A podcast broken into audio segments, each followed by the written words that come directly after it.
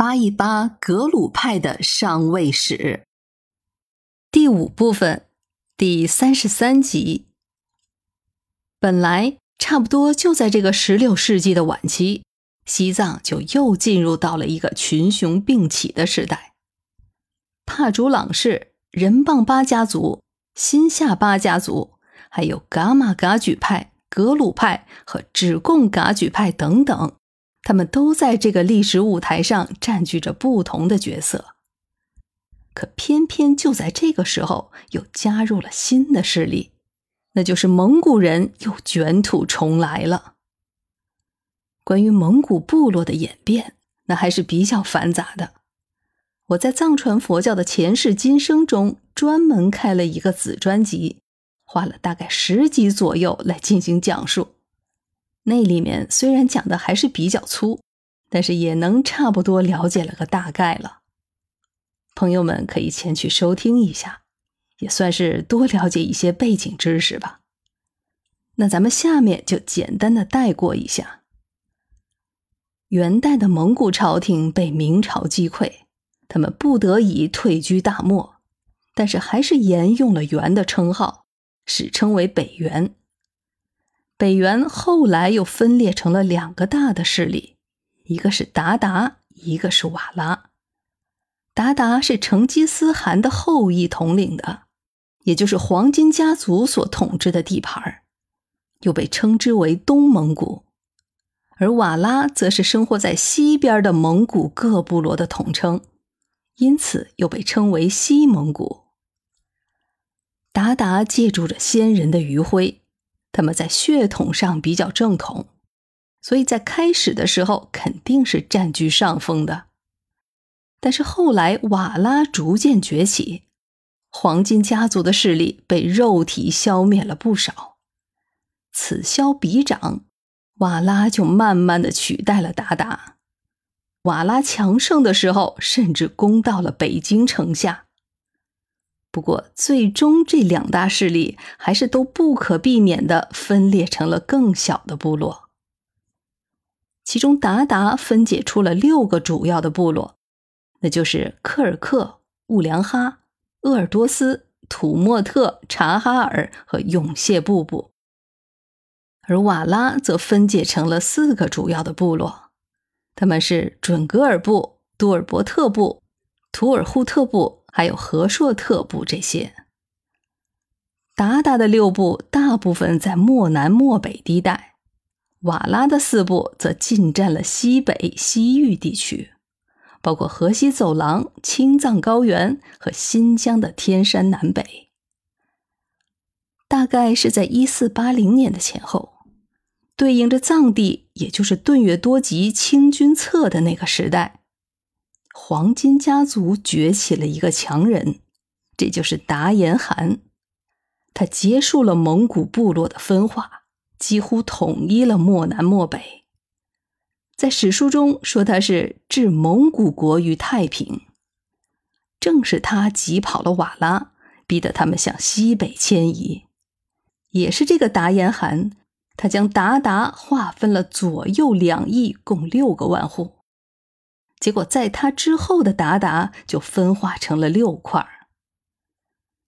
这个达延汗他有个孙子，叫做阿勒坦，也就是汉文中记载的那个俺答汗。他因为战功卓著，统一了漠南地区，在后来就被推举为了右翼三万户的共主。他的声威甚至大过了当时的蒙古大汗。成为了十六世纪蒙古部落历史的主角儿。他的领地南至长城，东至察哈尔，西到青海，北到柯尔克等北方广大的地区。话说这个阿勒坦，他一改他的祖父达延汗与明朝刀兵相见、抢夺地盘的国策，转而不遗余力的要跟明朝做生意。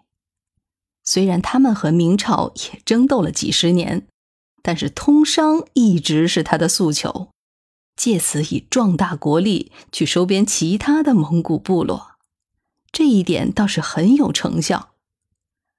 他本人并不是长子长孙，他父亲是第三子，他自己是第二子，但是最后他却继承了衣钵，封王称汗。由此可见，跟天朝不对抗，低头做生意，闷头发大财，这才是小邦发家立业的最佳途径。既然说到这儿，咱们就多说一句。明朝走的也是挑逗群众、斗群众的套路。嘉靖皇帝分明是看清楚了阿勒坦的目的的，史书中写的很清楚，说他是假朝廷官爵与其职称雄，所以在很长时间内对他也是不予理睬。用现在的说法，就是那是你们的内政，我们不干预，也不拉偏手。由着你们去内耗。这个阿勒坦在征讨西蒙古部落的时候，也就是当时的卫拉特部落，他带兵就从漠南一直到了青海地区，然后就在这一地区跟西蒙古的诸多部落展开了拉锯战。时间大概就是在一五二三年到一五七零年，这差不多将近五十年的时间。就在这个过程中，阿勒坦也就开始接触了藏传佛教的僧人，也开始了解了藏传佛教。这听上去其实和他的祖先成吉思汗那通过攻打西夏来了解藏传佛教的过程也是差不多的。到了一五七一年，这是嘉靖皇帝的儿子明穆宗的时代。阿勒坦终于获得了朝廷的认可，他被封为了顺义王，蒙古和朝廷的通商也就落地成型了。也许是有了足够的政治上的地位和经济上的好处，这就使得阿勒坦，哦，这个时候应该是称作俺答汗了，他也就多了精神上的追求。